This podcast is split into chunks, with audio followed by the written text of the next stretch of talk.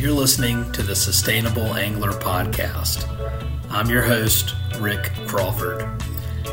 In this episode, I interview Flood Tide Company founder and artist Paul Puckett, and uh, we dive into everything from his recent uh, trip to the Seychelles to some of the pretty amazing um, things that Flood Tide's doing on the sustainability front. So, hope you enjoy.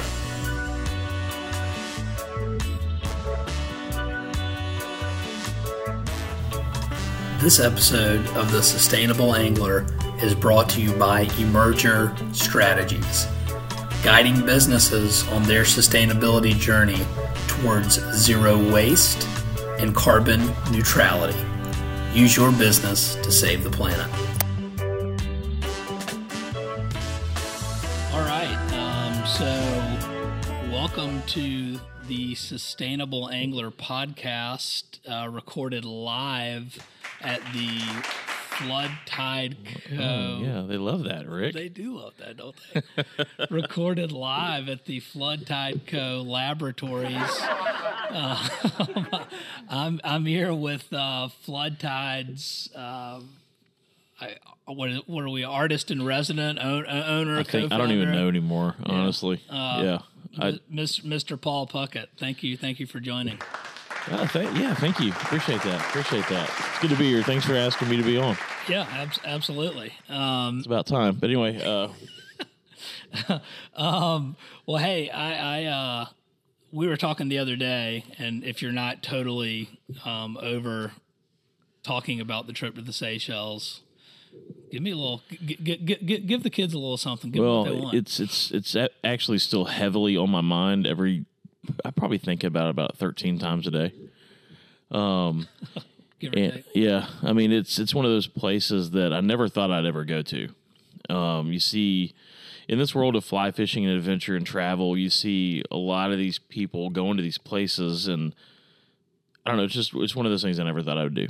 And because of a good friend of mine in Houston, uh, Garrett Gordy, he took a group and there was an open spot and I was able to go on that spot. So because of his uh, unselfishness, I guess is the best word, yeah.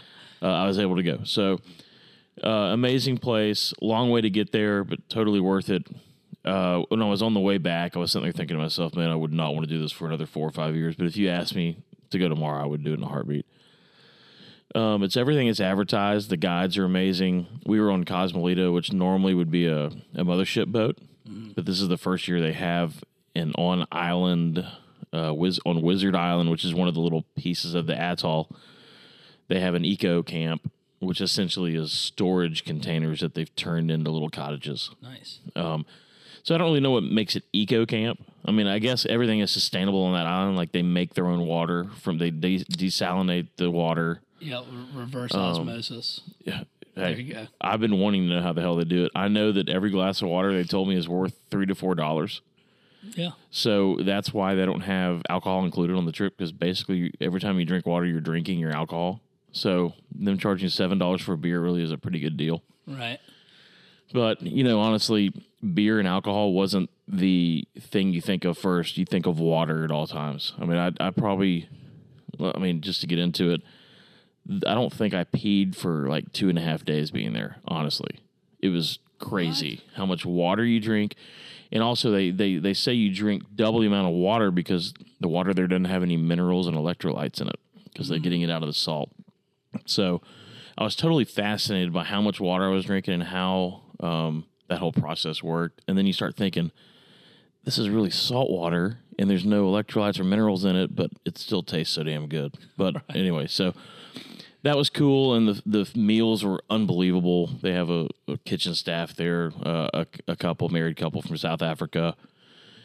It, it, so everything was top notch. Mm-hmm. You're thinking you're in the middle of nowhere on a little island. It's already going to be awesome, even if I had to like sleep under the stars on a cot. But everything past that was incredible. So and the fishing was amazing. Yeah, yeah, and and so to, how about the the the the journey to get there because that's something that I didn't know. Mm-hmm. It's like you get you can go a couple different ways, but long story short, once you get to the Seychelles, you've still got a way, a little way. Yeah, to go. it's probably the equivalent. I'm, I don't have a map to scale it out, but it's probably the equivalent of getting flying to Bozeman and still needing to get to Key West. You know what I mean? Like, Right. you still have to fly a five-hour flight. No, I'm, I'm sorry, I'm getting that reversed. From Dubai, you still had to fly five hours to Mahe. Yep. So that's probably like flying from L.A. to New York Yeah. and then two one hour and 15 minute pedal jump flights, which is probably from, you know, New York to Charleston, Yeah. and then an hour and a half boat ride, which is probably like getting to Savannah. So I mean, th- this is super remote. Yeah, and that's not counting the flight from Houston to Dubai. You know, I mean, it's just, and then you start thinking you're just like this tiny speck of sand out in the Indian Ocean. Like it's it's already uncomfortable if you're like you're out in the middle of the Atlantic or Pacific, but you're like in a whole world away. And the closest reference you can think is Madagascar. How many times have you thought in your life I'd be close to Madagascar or Africa? I mean, Right, right. so and then yeah, it's just and the fishing was unbelievable. So many different species. I didn't catch a like a lot of the guys during the wrong tides of catching GTs or or permit or bones or triggers. They would go do what's called dredging, and you can see the coral heads ten to twelve feet down, sometimes even twenty to thirty feet down, and they'd put a big egg weight on their fly line and just see what kind of species you get. I mean, there's a whole arsenal of like grouper, uh, wrasse, Napoleon wrasse, the crazy stuff. I mean, it looks like a crazy artist like Jackson Pollock just went and covered these fish with paint and just did what they. It's crazy. some of the pictures I've shown you. Yeah. These bright red fish. It's just it's amazing to think that that's under the ocean. Yeah. It's just anyway. So all that stuff, and then you combine that with GT fishing, trigger fishing, triggerfish fishing. The milks came into play too. The huge bonefish. I found myself looking for permit, and you would just have these schools of, you know, eight, five to twenty bone, bonefish, all five to twelve pounds. Letting them swim by you and purposely saying, "No, I'm not going to cast it because I'm looking for a permit." And then they go by. You're sitting there. You're sitting there thinking, "Well, next week I'm going to be back in Charleston." wondering why the hell I didn't just cast that bonefish. But the one time I did, I catch this bonefish, have him on for three or four minutes. All of a sudden, the guy goes, "Permit coming." I'm just so Garrett casted this permit, had a pretty good shot on it, but I had to corral that bonefish by the boat as good as possible. Then I was thinking, well, that might actually excite the fish. You never know. Sometimes when you have a fish on and it's dancing around, it sometimes doesn't hurt to have that. But anyway, permit with fishing was tough. There weren't a lot of permits, but man, that GT was incredible. Yeah, the big the big boy, or Yeah, the big yeah. girl, whatever Whatever it was. whatever it is. Yeah, Um, I know it was on a flat that it wasn't supposed to be. they say that typically you don't catch an eighty to hundred pound GT on a flat. That's typically like a surf surf type thing. We were in two to three feet of water, That's unreal. so it was incredible. Yeah, yeah, Well, you mentioned, um, you know, look like Jackson Pollock had painting something. So I'm gonna uh, I'm gonna take the leap here and talk a little bit about um, how did you get into your art um, and just how, how did that whole uh, world open up for you? yeah. Uh, I'd have to say it was. I've always, you know, when you're a kid, every kid goes to art class. You always draw all through elementary school. Half your activities you do are drawing or pasting or cutting. You're always doing art stuff. I think it's one of those things I just stuck to where other kids lose interest in it. So I've been doing art as long as you basically have been doing art when you were a little kid, but I just kept doing it and kept finding interest in it. Uh, and then in high school is when I started really getting into fishing. I've been fishing ever since I was a little kid with my granddad, like everyone has. And uh, I started combining all my art project subject matter to fishing. I just remember always walking in our baseball locker room. I always had some painting I was working on because you had to go home with it and work on it. And I remember the guys would always be making fun of me. Oh, he's an artist, yeah. I mean, you know, you know, typical jocks in the baseball room. And when they started seeing that they, they were bass and trout, they're like, oh, that's pretty cool, man. And remember one time I had a Jimi Hendrix project I was working on. So uh, I was basically good at two things: baseball and art in high school. Is what it comes down to. My dad was a science teacher, so it, I think it bothered him a lot that I wasn't worth a shit. And I don't know if I can say that, math and science, but uh, but yeah, I just kept doing it in college. Uh, the plan was to do graphic design because that's basically a, a way you can do art and also get a job. Right. And somehow I finally finished college, and then I went to Nor- and then I went to Wyoming, Jackson, Yeah. which you're familiar with. And my dad, you know, I finally finished school. He's like, I can't believe you- you're finally finished school and you're going to, to fish. You're going to go fishing. I go, yeah, yeah, I'm doing it because I worked for West Bank Anglers all through college in Dallas. Oh, okay. So it naturally happened where I moved to the one in Wyoming. I was going to guide, and I learned how salty and crusty those guides can get. And they, I didn't want to do that because I was getting three days off. I was able to fish whenever I wanted to, and that's kind of how that all evolved. And actually, in Jackson, I didn't paint much at all, which is crazy. I just I, I fished and skied and partied basically. Yeah. So I I remember I worked Familiar on like with that, that, yeah that yeah. lifestyle in, in Jackson. in the winter you're just a sloth. It's like just dark and dreary and cold. You're either worried about skiing or someone's house party and i just didn't paint much. And when i left it and moved back to atlanta i moved to atlanta. From dallas texas originally. Moved to atlanta and just realized that i missed it for four years. And uh, started working in a fly shop again and started my painting career there and just figured i would give it 10 years and i think i'm in 15 year in year 15 yeah. i'm feeling all right about it yeah, it worked So, out. yeah Well, you know, obviously your your art and and getting back into, um, I guess you never got out of fly fishing, but the move to Atlanta, picking up your art, how did that transition lead you into starting Flood Tide Company, or what's what's the backstory? How, how yeah, yeah, my my whole back back fishing story is excuse me is mainly freshwater bass fishing in Texas, striper fishing in Texas, going to the coast a little bit. I didn't really have a whole lot of knowledge about it. And then they stock trout in Texas, so I go trout fishing. And then Arkansas, I found Arkansas, White River in Arkansas. So I would go to White River in Arkansas two or three times a year with my buddies, my dad. And that's where I was, this is it for me. This trout fly fishing is it for me. So the second I could get out of there, I moved to Wyoming. Went out there and caught as many damn fish as I could. And then moved to Atlanta, and Atlanta is actually a great fishing town. I mean, you've got the Chattahoochee, which has wild trout. Then they have, as you move down the river, you got stock trout and wild trout. And then you have just stock trout. Then you have stripers. You have red eye bass, and you have trout in the mountains. You have uh, the Flint River, which has an amazing fishery. And then you got the coast three and a half hours away. Yeah, So with all that in mind, I started going to the Georgia coast a lot, and I was like, okay, saltwater, this is it. Like, forget trout fishing. I'm now eating. I'm now catching fish that can be eaten by other fish. Right, Like right. the and just the whole thing with the the mystery of the tides, the weather. It's never perfect. And I started going to the and also I started coming to Charleston a lot for Seaweed to do my art show. oh, right, right. So I fell in love with Charleston and I fell in love with like Sullivan's Island and I just all I wanted to do, I was so addicted to just catching a redfish.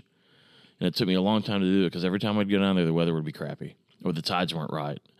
So I just totally got addicted to it. And I was like, you know, I was also doing a lot of designs for the companies, uh, True Flies. I did some stuff for Patagonia, Simms, and uh, I'm missing one. I can't think. Uh, I did some stuff for Yeti too. Yeah, And so I would find these companies like wanting my artwork. And I was like, why, why wouldn't I just start my own deal yep. and do stuff for them? So the whole idea, and I came up with this logo because I had redfish on my mind, Flood Tide Company, because I would only go down the coast when there was a flood tide. And I loved redfish, so I just, you know, simply put a redfish tail on top of Flood Tide Co. Nothing too extravagant, but it seemed to stick. And then Will Abbott kind of came around to me and it's like, man, let me help you get this thing going. And then next thing you know, we have a apparel company. At first, it was just kind of goofing around with Johnny Cash holding a fish, you know, uh, Walter from Big Lebowski. It wasn't really ever a plan to have anything like this. Right. And next thing you know, you know, we're selling this stuff, you know, in a closet. And, you know, then I get an attic, little studio with inventory. And it's just next thing you know, we have this place in West Ashley. So, Well, well were, were, were y'all were you actually printing shirts? in no, the attic? no, no, no, no, no, no. We've never actually printed. Gotcha, gotcha. If you you're know any- all the design work. Yeah, if you know anything about screen printing, it's a yeah, whole nother operation. gotcha.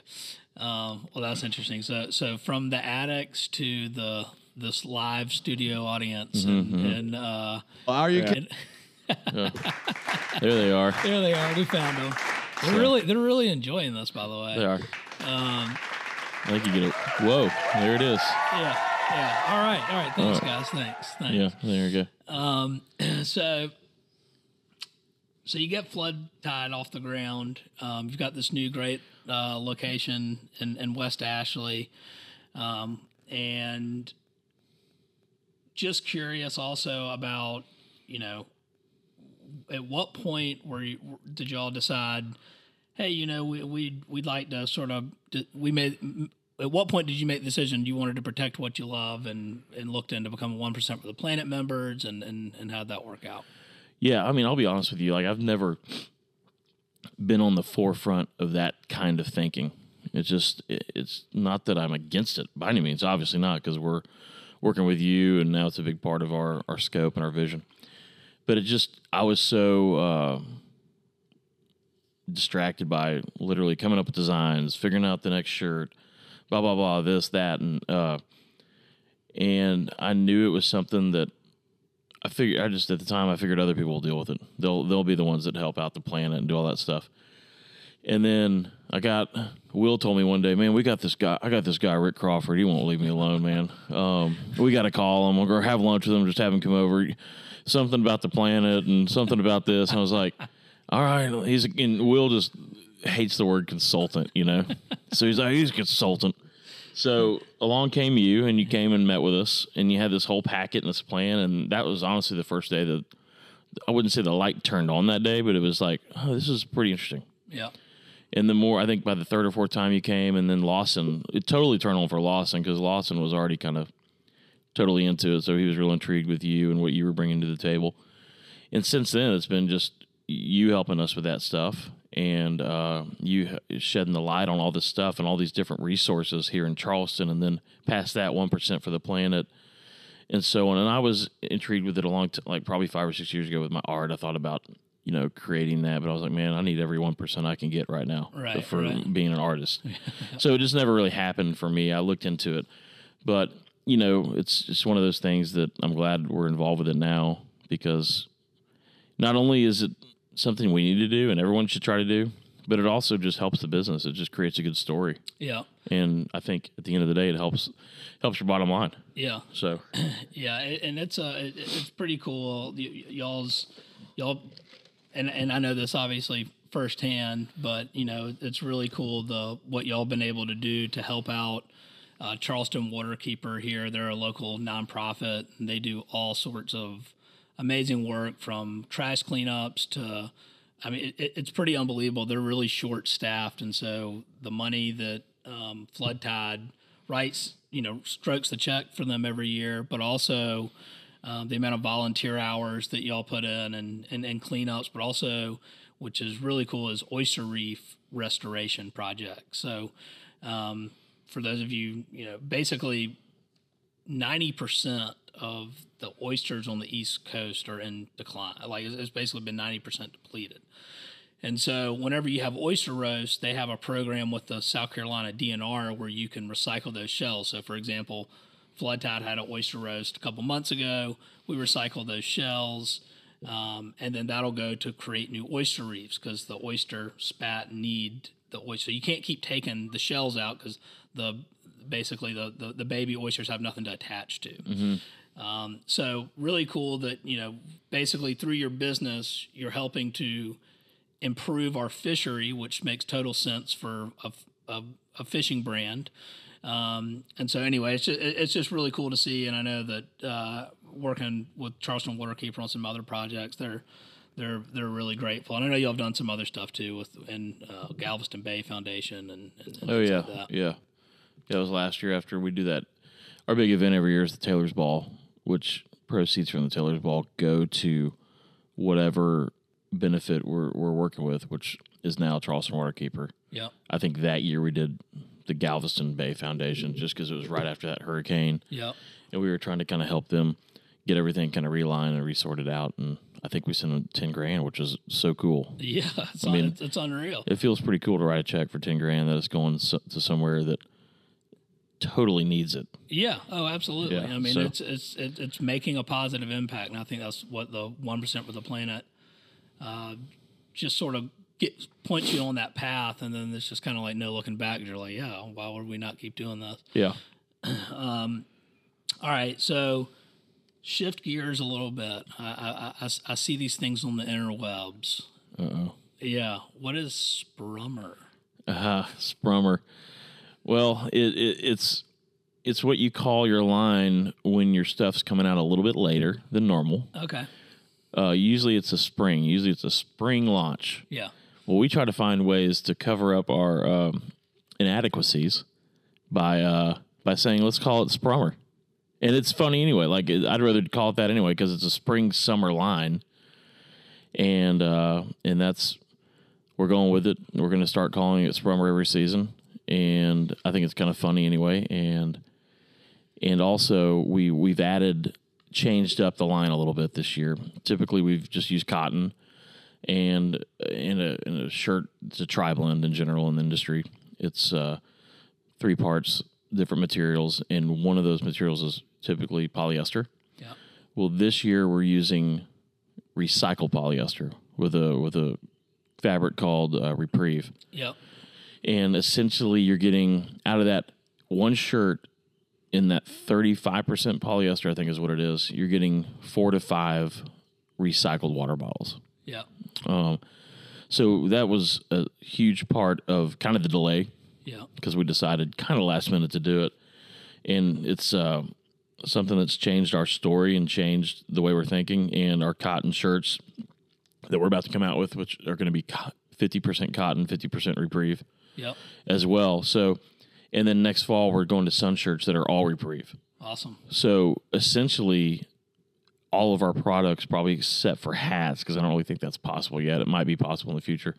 Are going to have some sort of sustainability story within that product. Yeah, which is which is really cool. I mean the the Repreve fabrics, so they're you know they're taking uh, plastic bottles that would otherwise end up in a landfill, um, and they're recycling them, turning them into like they like melt them down, turn them into these pellets that I guess they melt again. I guess it's the process, and they turn them into fiber, and now they're making shirts out of it. And I know that um, with y'all's cotton shirts, y'all are now USA grown cotton, I think, and made in USA. Yeah, I think they're made up in North Carolina. Yeah, So I mean, you know, uh, in terms of a supply chain um, footprint, it's it's you know it, it's pretty small because you're you're manufacturing in, in North Carolina. You're growing the cotton in the Carolinas, I believe. So. Oh, they like that. Oh, they like that, don't they? Yeah. Yeah, yeah. Um, so it, really cool um, that y'all are, you know, further authenticating that, you know, yeah, it's great to be a one percent for the planet member, but um, you know, how do we start to embed sustainability into our sales and marketing? And from my experience, um, that is where most businesses fail and drop the ball on sustainability. Is they think it's a good idea and they're like, okay, yeah, sure, we'll give it a try, and they kind of half-ass it, and then they don't really see results, and so it just kind of sizzles away. Um, but what we've seen, and, and me working with with Flood Tide, is you know you actually do see a reduction in your operational costs through like energy efficiency, and then if you market a story like one percent for the planet or uh, Repreve, that increases your top line growth, which is sales. So that's sort of the, the secret sustainability sauce for brands that get it is to embed that into your sales and marketing because there's a growing number of conscious consumers um, that are looking to support brands that align with their values. And, and y'all have done, I think, an amazing job of staying authentic to who you are as a brand, but also, you know, being willing to put yourself out there and say, well, yeah, you know, we do give a damn. And, you know, this is just part of, you know, what we feel is the right thing to do. And, you know, that's, that's the way, that's the way it is. Well, what's great, obviously, with your help on all that, but what's crazy is it's not really that hard. Yeah. It's pretty easy. like you make a couple decisions and yeah it's a little bit more expensive but it doesn't really affect the end consumer that much like as far as the price goes but it's just why wouldn't you like Yeah. i want i not even the Repreve side like I, it's great that it's made in the usa and then a bonus is the fact that we're keeping some of those plastic bottles off water and land by throwing them in the shirt Yep. now, obviously, someone has to go out and do the manpower and the work to get those bottles and to get that trash and get that recyclable. But at the end of the day, it's really not that hard to make the decision to do that. Yeah, and and and what's also super cool, and again makes total sense for for any outdoor apparel brand, is that you know they're they're basically estimating not to be Debbie Downer about it, but it's just what they estimate that there'll be more plastic by weight than fish in the ocean by 2050, which is crazy. So Yeah. Y'all are on, uh, you know, I think the the forefront of what we're going to see every other brand follow suit in the next ten years is because there's an abundance of plastic that nobody knows what to do with. Yeah, and especially a lot of these tech, these technical shirts. A lot of them are made from polyester, Right. and it's a breathable uh, material. And hopefully, going forward, you're going to see more, you know, technical fishing shirts and that sort of thing, and a lot more products being made from that mindset. Yeah, and and that was actually that was something I was going to ask you about too. I mean, what what are what's on the uh, Sorry, I'm sipping my Starbucks. Hold on, right? uh, oh, okay. Sorry. Yeah.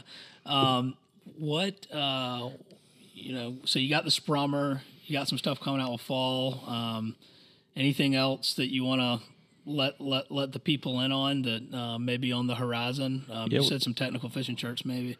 Hopefully next spring. Yeah, that's the next plan. We're going to start, uh, you know, broadening our product diversity. Right now, it's you know, it's pretty much t-shirts and hats for the most part, um, because it comes from an art story. So t-shirts are the best way to deliver that message. Yeah. Uh, but we want to start having more lifestyle shirts, button downs. Uh, we're gonna have some shorts. Our shorts are coming back in June. Nice. The Hunley 2.0 featuring the crab embroidery.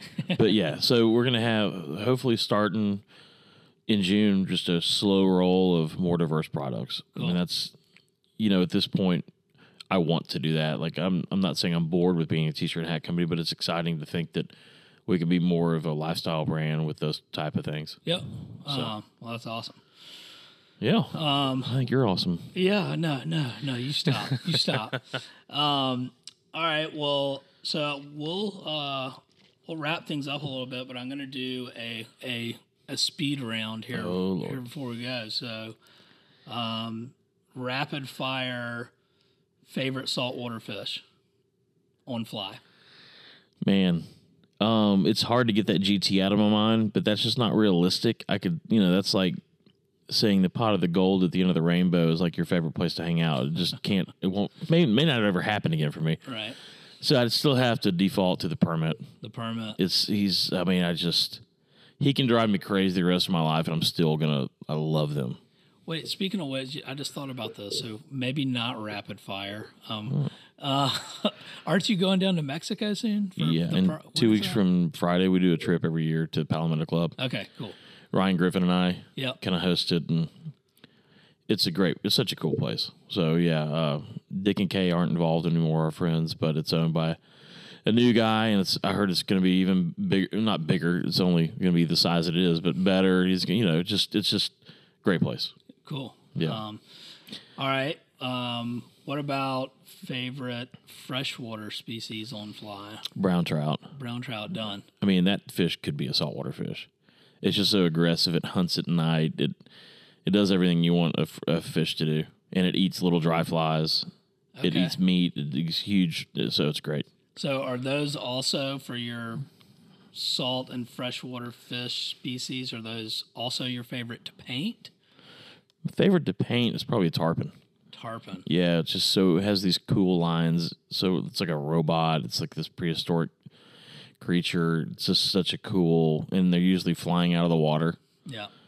So uh, yeah, tarpon's probably my favorite thing to paint. Nice.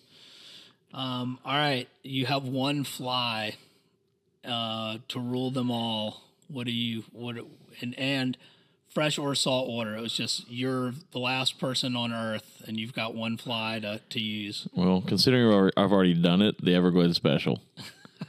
yeah, I forgot about because. I have I did it for a full year with just one fly, and I caught like 24 species. nice. I didn't catch a permit on it, but yeah, Everglades special The by far. Everglades special. Yeah, Nice. I'm like that's an easy answer. Yeah. I'm sitting over here just waiting for you to finish the question. Just go ahead. Just ask me. Ask me. Everglades special. You ask me that question. I'll tell you. I think you can look it up on Vimeo. It's like I, I I completely forgot. Well, what's that. funny is I sent the movie one time to oh, I think it's I forget who it was at Orvis, but they had like a, every Friday they'd have like a little movie best of film, and I, I sent it to him. He's like, Paul, it's a little long. It was like thirty minutes.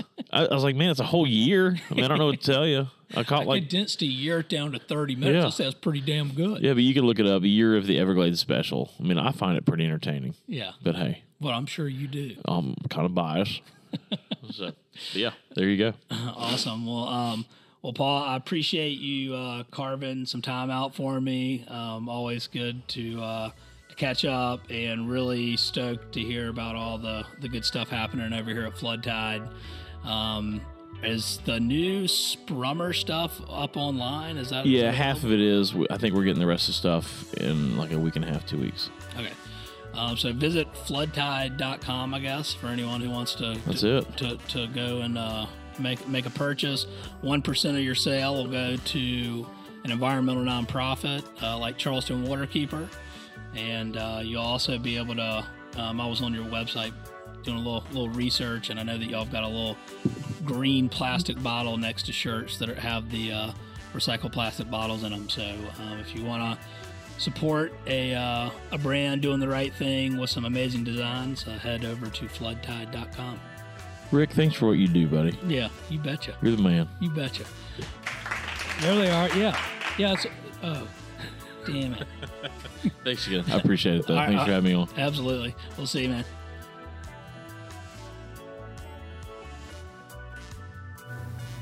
Thanks for listening to the Sustainable Angler podcast. If you'd like to listen to more, you can find us on SoundCloud, Spotify, Stitcher, and iTunes.